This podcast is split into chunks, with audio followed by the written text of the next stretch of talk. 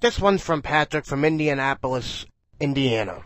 If Superman and Batman had a wrestling match, who would win? Let me tell you something. Have you ever heard of a little thing called kryptonite? I don't think I have, so I'll explain it. It's green and it hurts.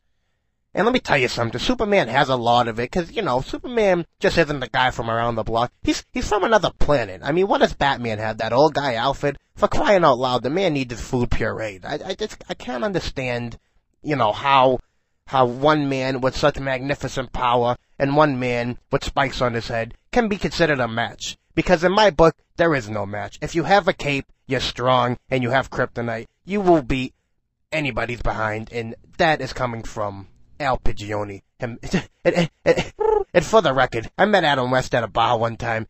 To make a long story short, I woke up. I